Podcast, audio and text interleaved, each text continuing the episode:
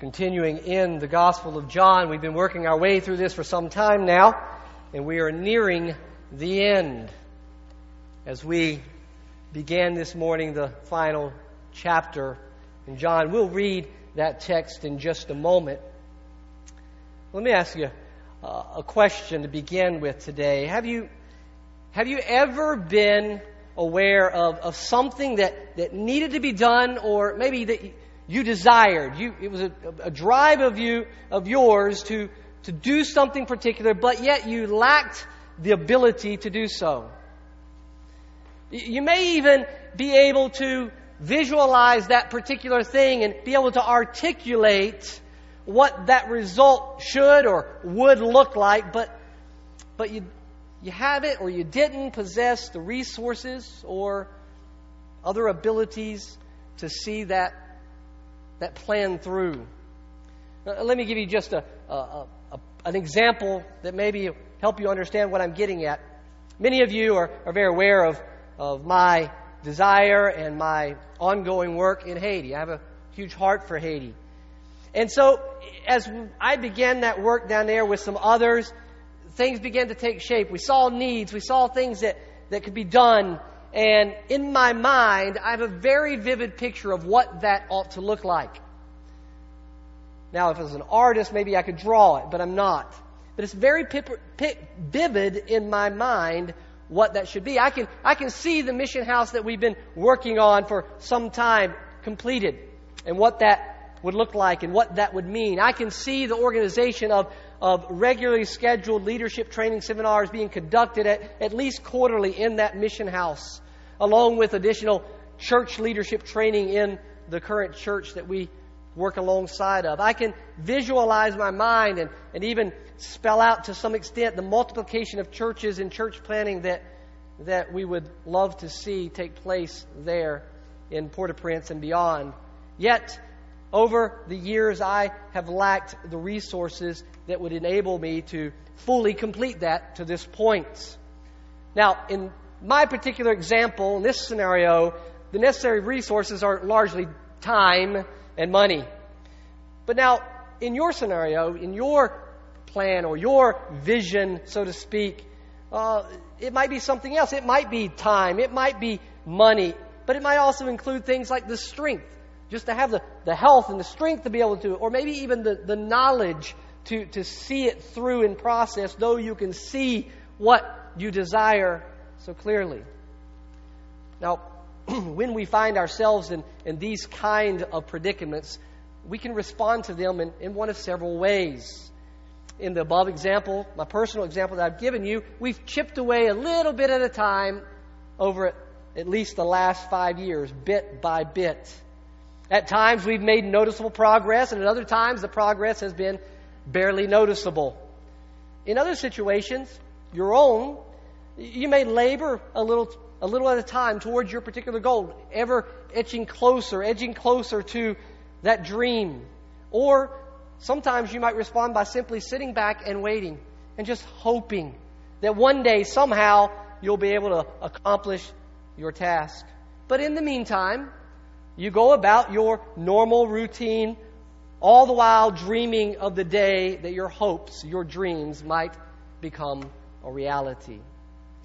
It is often in the accomplishment of these kinds of plans, these kinds of dreams, that we experience our greatest fulfillment because, because that which we most desire, whatever that is in your life, whether that be directed at family, whether it's directed at entertainment, friends, uh, other things of biblical nature, whatever it is that we most desire gives way to both our greatest disappointments and our greatest satisfaction.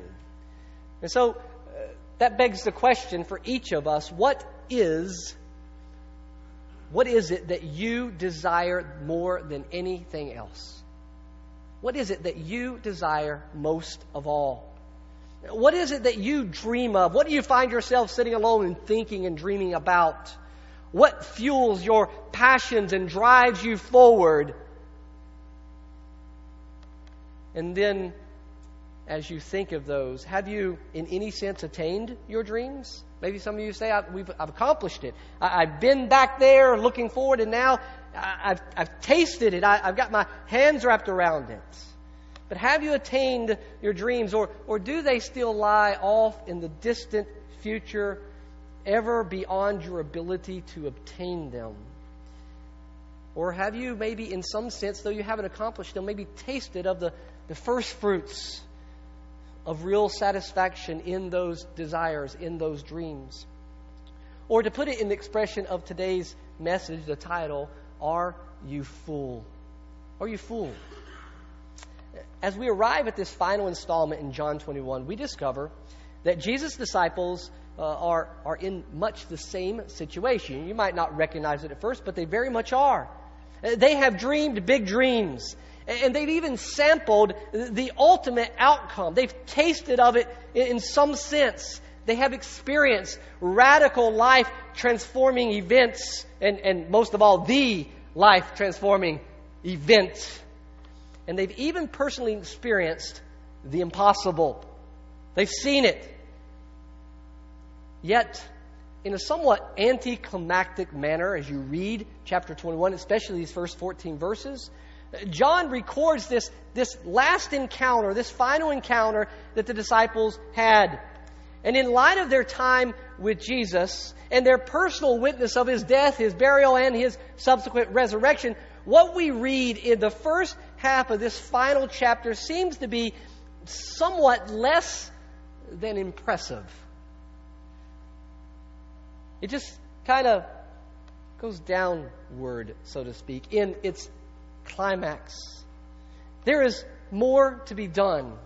There is something much greater to be accomplished. But in spite of how you might expect these disciples who walked with Jesus, who experienced what they experienced before and after the resurrection, in spite of how you might expect the disciples to respond, John informs us in John 21 that they go fishing.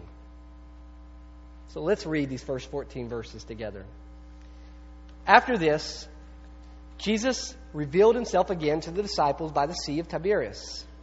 And he revealed himself in this way Simon Peter, Thomas, called the twin, Nathanael of Cana in Galilee, the sons of Zebedee, and two other disciples were together. Simon Peter said to them, I am going fishing. They said to him, We will go with you.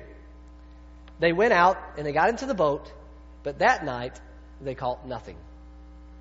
Just as day was breaking, Jesus stood on the shore. Yet the disciples did not know that it was Jesus. And Jesus said to them, Children, do you have any fish?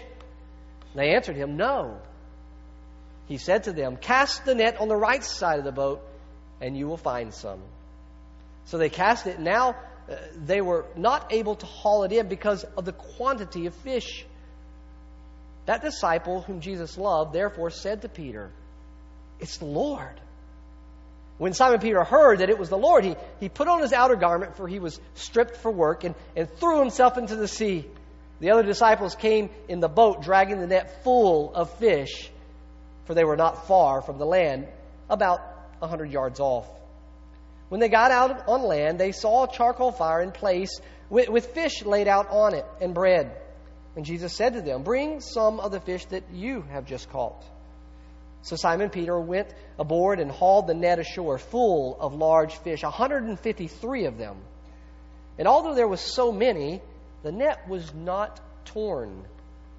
Jesus said to them, Come and have breakfast. Now none of the disciples dared ask him, Who are you? They knew it was the Lord. Jesus came and took the bread and gave it to them, and so with the fish. And this is now the third time that Jesus was revealed to the disciples after he was raised from the dead.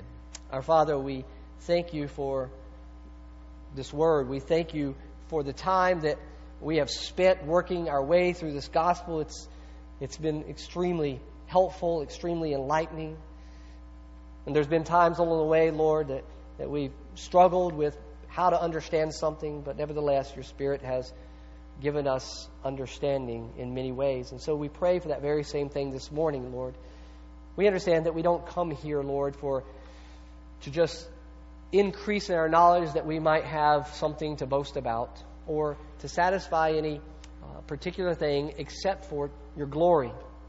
But Lord, in the midst of this time, we understand by your word that you are glorified as we receive your word and we embrace that word and we that word becomes continually transforming in our lives. And so God, this morning we pray for for those who who have repented and believed and they are your followers. I pray that Lord you would now give them uh, the ability by the power of your spirit to embrace your word and may your words speak loudly to their hearts and work towards their sanctification and their encouragement and their passions for the gospel. And I pray this morning for those who are here who have yet to repent of their sins and believe the gospel. I pray, Lord, that you would open their eyes and give them eyes to see, ears to hear, and a heart that would gladly embrace the glorious gospel of Jesus Christ, that they too might repent and believe unto salvation. Have your way in our hearts this morning. Be glorified. In Jesus' name we pray. Amen.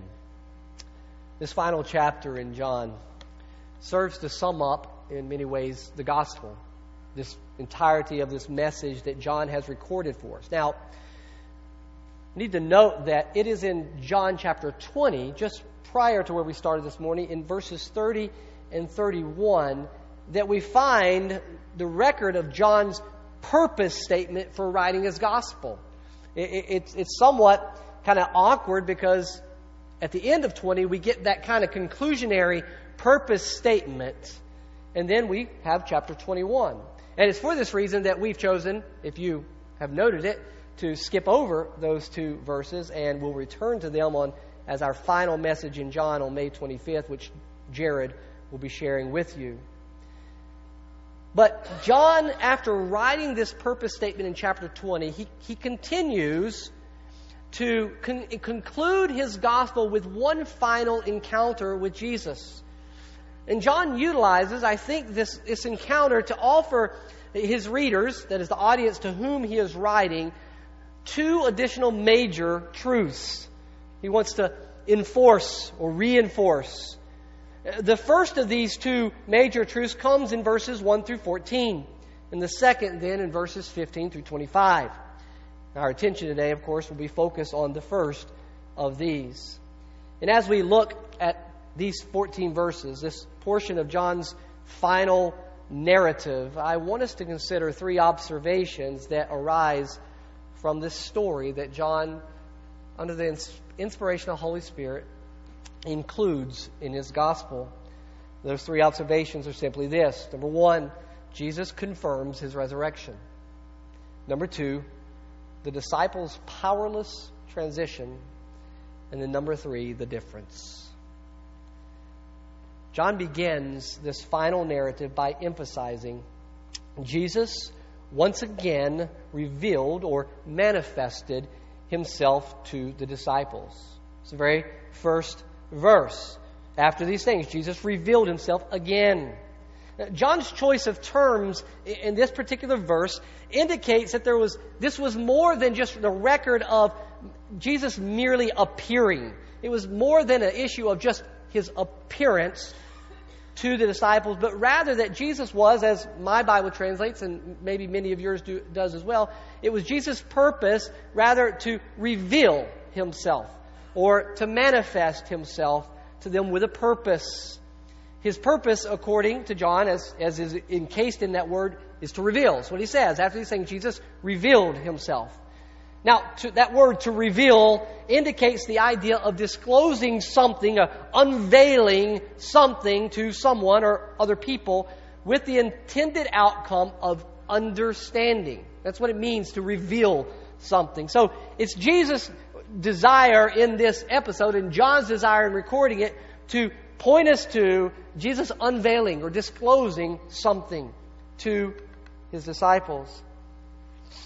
So Jesus' final encounter, we can say, with these disciples was intended to provide understanding on their behalf, as well as understanding to those who would later read this account. That would be you and I, even. And the ultimate question that arises then is what additional knowledge was it that Jesus was seeking to unveil or to disclose? Was this additional knowledge new knowledge? Was it something that had yet to be revealed? Or was it merely further expression of what had already been disclosed to the disciples? And it is likely that the answer in this narrative is both. There is both a hint at something more than has been revealed already, and then there's also further expression of what has already been revealed.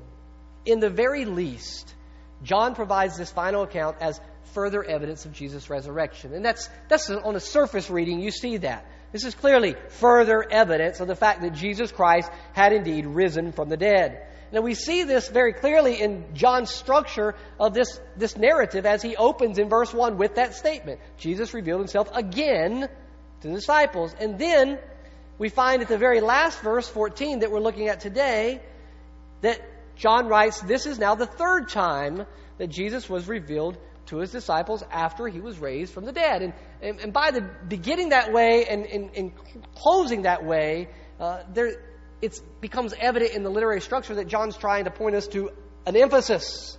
In the way he writes it, he wants to emphasize something very important that's already been emphasized, but nevertheless to reinforce it. And this emphasis indicates that Jesus' three appearance, appearances remember, the first time in the, in the room without Thomas, the second time he recorded with Thomas, and now this one. This emphasis indicates that Jesus Jesus' three appearances serve to provide us with valid evidence that Jesus had risen and that his resurrection had substantially been confirmed by numerous eyewitnesses account, uh, eyewitness accounts. Not only had this great truth been witnessed by more than one person, it wasn't just by John. It's John writing and telling us of all those who have, who have experienced this post resurrection encounter with Christ, but not only by more than one, but on numerous occasions. And the mere fact of this alone serves to validate the reality of the resurrection. So, on the surface, this story is included in John. And in an anticlimactic way, after the purpose statement, to, to be one more reminder for us, for the reader, that Jesus Christ had indeed risen from the dead.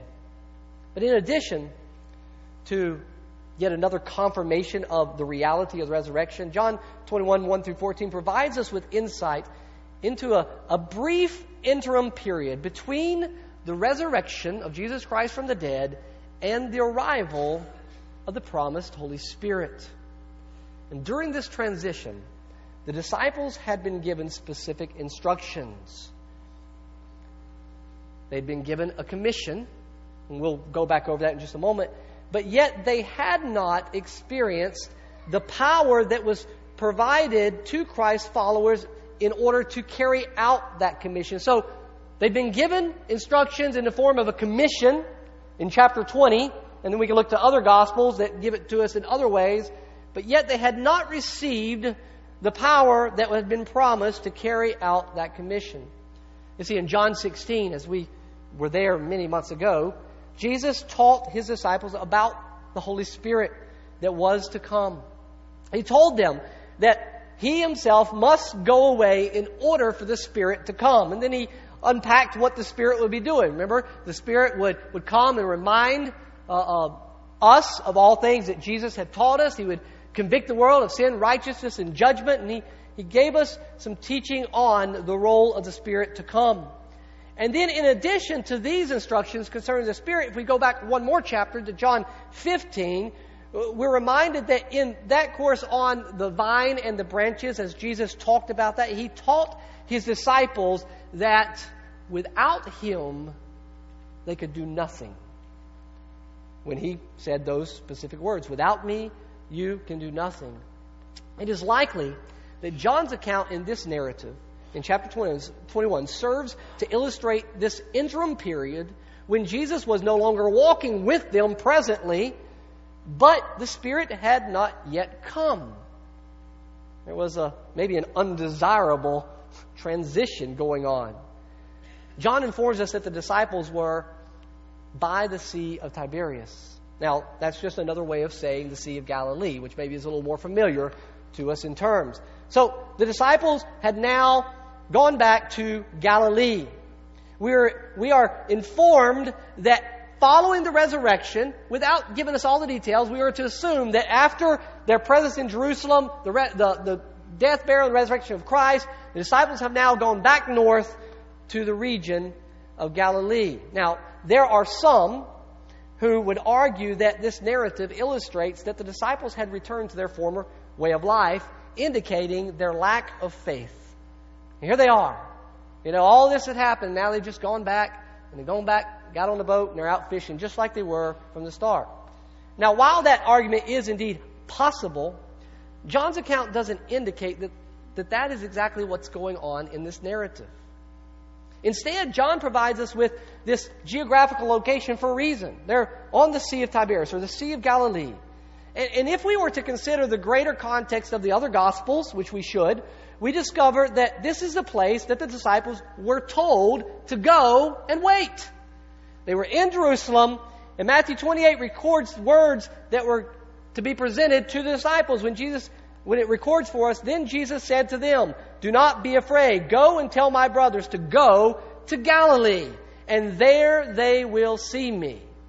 So, are we to assume they've gone back to their way of life? I, I don't necessarily think so. It's merely, merely enough information to understand that they're doing what they were told. Jesus said, Go to Galilee.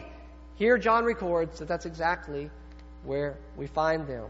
It is most likely that the disciples were simply doing what Jesus had said to do.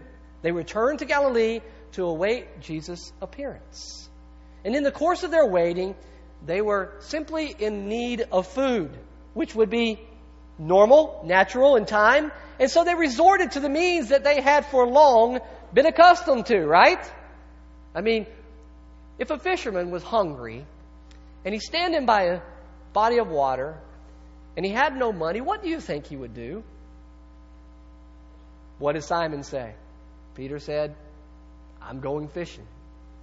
And the rest of the disciples said, We're going with you. It is for this reason that Peter decided to go fishing, I think, is probably a more valid way of understanding that. And the others then, of course, joined him. And John writes this and purposely draws our attention to two things. Number one, simply stated, he draws our attention to the fact that these men went fishing something that they were very knowledgeable about. And the number two, he draws our attention to the fact that they caught nothing, something that we would, we would not expect of such lifelong experienced fishermen. And John then seeks to tell the story in such a way that points us to the lack of ability to accomplish their intended goal. They were by the sea, they needed food. They were fishermen, they go fishing, they come back empty handed. Now, if we consider the broader context of John's gospel, along with the very thing that Jesus had promised when he went away, that is, that he promised when he went away the Holy Spirit would come, then we're made aware in this narrative, maybe not so obvious, but nevertheless it is there implicitly. We are made aware of the inability of Jesus' followers to fulfill their purpose apart from their Lord apart from Christ. In John 20, verse 22, we are told simply that Jesus breathed and said, Receive the Spirit. Now, while there are some that would that believe that at this moment the disciples they received in that moment the Holy Spirit, uh, I believe that the text makes that unlikely because Jesus had told them the Spirit would not come, could not come until he had gone back to the Father. Jesus had not yet gone to the Father. And then, of course, we find the story in Acts chapter 2 that reminds us then that it's there that the Spirit came upon them. So, as Jesus says to them in that room, receive the Holy Spirit, it's merely a clear indication of Jesus commissioning what was going to happen, because he follows that with what was going to be their role. They were going to go out there and offer forgiveness or withhold forgiveness. This is we talked about that several weeks ago. So this was their commission in light of the coming Holy Spirit. And he was merely exhorting them to receive the Spirit when the Spirit arrived, which again, we are provided with that information in the narrative in Acts chapter 2. So at this point in the story, the disciples had been given the commission but had not yet received the power to fulfill it. They were waiting they were in transition. And while the arrival of the Spirit had nothing to do with catching fish, John uses this historic account of what really happened, these events to illustrate the lack of ability to fulfill their task apart from the power and the presence of Jesus Christ. Now, they didn't know what the coming of the Spirit would look like. They didn't know what the coming of the Spirit would, would feel like. But they had been told that the Spirit was coming. Whatever that meant, they were expecting something. And of course, Acts chapter 2 teaches us that it is the Spirit, when He comes, that provides us with the power, the ability to fulfill the very commission that Jesus had given to His followers. And that commission is to be witnesses of Him to the ends of the earth. You know the verse, Acts 1 8? And you will receive power, and you will be my witnesses in Jerusalem, in Judea and Samaria, and even to the end of the earth. So, in the meantime, life had returned to normal. The normal grind of every day. Uh, they had been fishermen before they met Jesus, and now they resort to what they know while they await the fulfillment of Christ's promise. Uh, they weren't turning their backs on Christ and returning to their old way of life. They were likely anticipating something that would empower them to be and to do what they could otherwise not accomplish. They were inadequate in themselves. They had proven that time and time again, had they not? They were inadequate in themselves. They needed something more to, to live out this, this, this mandate, this commission that Christ had placed upon them and which he continues to place upon all who follow him. And in this narrative of the disciples waiting, we are reminded of the gift that we presently have as followers of Christ. We are no longer waiting for the promise. It has been fully granted. Not in measure, but in fullness. And the commission to, to those who follow Christ remains the same. What he commissioned his disciples to do the moments after, the days after his resurrection continues to be the very same commission which is given to all those who will follow him. It has not changed to be witnesses of him to the ends of the earth. Only we have been fully granted the power to fulfill that commission. We, we can't even imagine what it would be like to live in that transition where Christ had said, Go, but wait.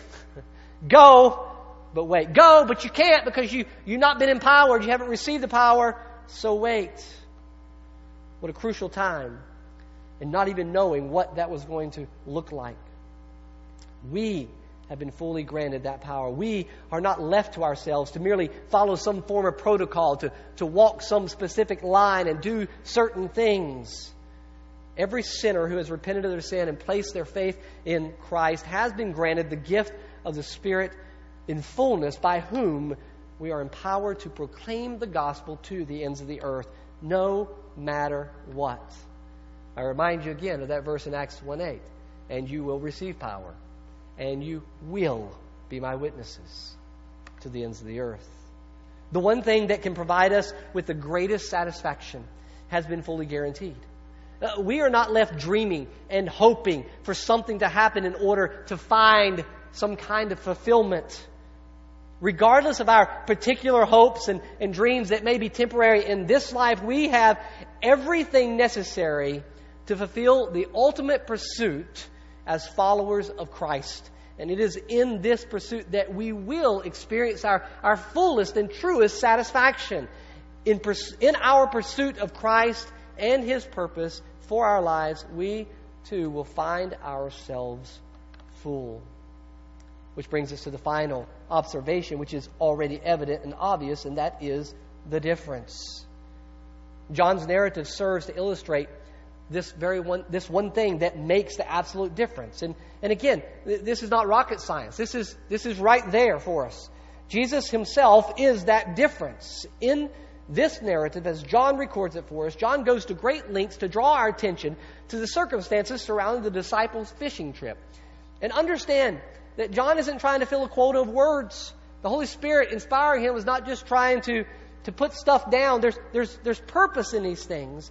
And John goes to great lengths, the, the Spirit of God inspiring John goes to great lengths to draw our attention to the circumstances surrounding this particular fishing trip. They spent the entire night fishing and caught nothing. Suddenly, as promised, Jesus shows up. He then tells them to cast their nets on the right side of the boat. I mean, come on. They're experienced fishermen. They're not idiots. They've been out all night and they haven't caught anything. And some guy on the shore, whom they hadn't recognized yet, says, throw them on the right side of the boat. So they throw them out. And based on the text reads, based on the way the text reads, by the time the nets hit the water, before they even had a chance to draw the net, it was filled to the full. So what made the difference? Simple, right? Jesus did. John goes on in this scenario to elaborate on this great catch. It was filled, like I said before, the, the net was even drug. It was filled with 153 large fish. I mean, why that detail? In addition, John includes the detail that the net did not tear. And his inclusion of that particular detail indicates that such a large catch would have likely or normally split the net, or you would have expected it. Yet it didn't. Now, while I want to be careful in the way you handle these kinds of details, I want to be careful not to, to go too far in spiritualizing certain things that are historic narratives. It is possible that what John does in the recording of this narrative is that he seeks to illustrate the sufficiency of the gospel to complete in full the work that God intends for it to do in this age. Jesus had once told the disciples earlier in his life, in, in his ministry, that he would make them fishers of men. He, was, he has now commissioned the, the disciples to do that very work. And in this one final revelatory act of revealing to them he shows them once again that he and he alone has the power to transform the lives of sinners and make them his followers. The disciples, that is, those in this story and everyone that has followed since, are tasked with the work of casting the net to be fishers of men. This likely illustrates the very proclamation of the gospel message. We are to proclaim the message. This is our net. There is nothing else. There's nothing better. There's nothing that can, to, can make that net stronger or bigger. The gospel itself is the means by which sinners are, quote unquote, caught for the glory of God. Jesus and Jesus alone fills that net. Without Him, we can do nothing. We can spend all night casting. We can labor long and hard. But apart from Christ, we can do nothing. He is the only one who has the power to transform lives. He is the only one who can make the difference in all our efforts and even in our faithfulness as we, we labor faithfully. It isn't our efforts. It isn't our abilities. It isn't our smarts. It isn't how people oriented we are that makes the difference. It is Jesus and Jesus alone. Without Him, we can do nothing. But with Him, through the presence of the promised Holy Spirit, Christ's disciples can fulfill their calling. And the result of doing so is our own true fulfillment. Jesus makes all the difference. He has ascended to the Father. He has received all authority in heaven and on earth, as he declared, and he has sent the Spirit to empower us to fulfill our commission it is now our task to obey. Jesus has risen from the dead. We've been celebrating that for several weeks now, and hopefully every single day of the year. He has risen from the dead. The Word of God has validated this truth in numerous ways, time and time again. And as impossible as it may seem, it is true. Jesus lives. He is the Lord of all and requires, therefore, all sinners everywhere to repent and to believe the gospel message. All who follow Christ have been commissioned with a significant task. This is your commission if you are one of His. We are to cast the net by proclaiming the gospel message everywhere and at all times. The Spirit of God within us compels us he compels us to bear witness to the truth of the gospel. This isn't optional. It isn't about how we feel. The Spirit, if He lives in us, and as followers of Christ, we are told He does to the full. We are compelled to bear witness of the truth of the gospel. Hint what that means. If you're not compelled, then the Spirit of God doesn't dwell in you. Without Christ, we can do nothing. This isn't about learning protocol, learning plans, and carrying out certain things. This is about the power of God at work within His people to do what only He can do, but to do it by the means by which He has promised to do it, and that is His church. This also means without Him, we can do nothing. Includes the fact that we can never experience true satisfaction and fulfillment unless we come to grips with our need of Him and pursue Him above all else. Jesus does intend, indeed, make all the difference. He hasn't promised to make life grand from the perspective of this age as we look at it and think of good life. He hasn't promised to make us healthy or wealthy. He never promised that life in this age would be easy. In fact, he made it pretty, pretty clear that all those who would live for Him, that living for Him would bring tribulation in this life. But here's what He has promised, what He has guaranteed. He has told us that He Himself has overcome the world, and that through Him we, His followers, would be more than conquerors. He has promised that if we come to Him, that He if we come to Him with all our burdens and our struggles, that He, in return, is meek and lowly of heart, and His burden is light. He has promised that all the temporary trials of this life cannot be compared to the glory that shall be revealed in us. In this world, those who pursue Christ will suffer difficulty, but He has given us the Spirit. So, my question to close this morning is Are you full? Told Jared the other day I probably should have titled this message, What Are You Full of? and leave that open ended. But are you full? Do you experience the joy and con- contentment that comes from passionately pursuing Christ as your highest goal and greatest treasure? Uh, whatever temporary pursuits and passions you may have in this age, good, bad, or whatever, they can never satisfy. They will only leave you wanting more. Jesus, however, provides true satisfaction. So, will you pursue Him as your highest treasure and greatest goal? He has not left us alone. We have the fullness of the power to work in us and through us. It is only ours to obey and be faithful and allow our Lord and Savior, sovereign over all things, to carry out His great work by the means that He has chosen, and that is people like you and me. Let's pray together. Our Father, we do thank you for your word. We thank you for great gospel message. We, as human beings, myself at the top of the list, are so inadequate to communicate this great truth.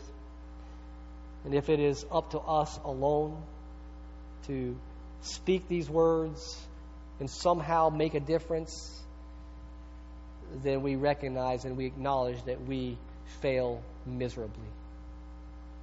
But Father, our hope is not in ourselves. Our hope is not in our own abilities. My hope for your word to transform hearts and lives here, even this morning, is not in my eloquence, but in the power of the Holy Spirit at work. In fact, Lord, we pray this morning that you would work in spite of us. Use our faults and our failures for your glory. And do your great work that only you can do. So, Father, I pray as I have already. And for those who know you, that your word would be an encouragement this morning. It would compel us onward to be more faithful to the gospel. It would convict us of our sin that we might repent and continue to walk in repentance with you. Pray your word would not allow anyone here who claims the name of Christ to be comfortable in sin. But even at this moment, that it would grip their hearts I pray for those who, who do not know you, whether they know a lot of stuff about religion or, or, or even about the Bible, if they've never repented of their sins and, and come to trust in the work that you have done on our behalf alone. I pray this morning would be the day that you would open their eyes and their minds and their hearts to this gospel. And I pray that it would be of such nature, Lord, that they couldn't keep quiet, that they would have to make it known. May you have your, your, your way in our hearts this morning. May your Spirit do its, His work in us today. So Lord, I pray that we would all respond to these words in a way that would honor and glorify you. In Jesus' name we pray. Amen. As we close,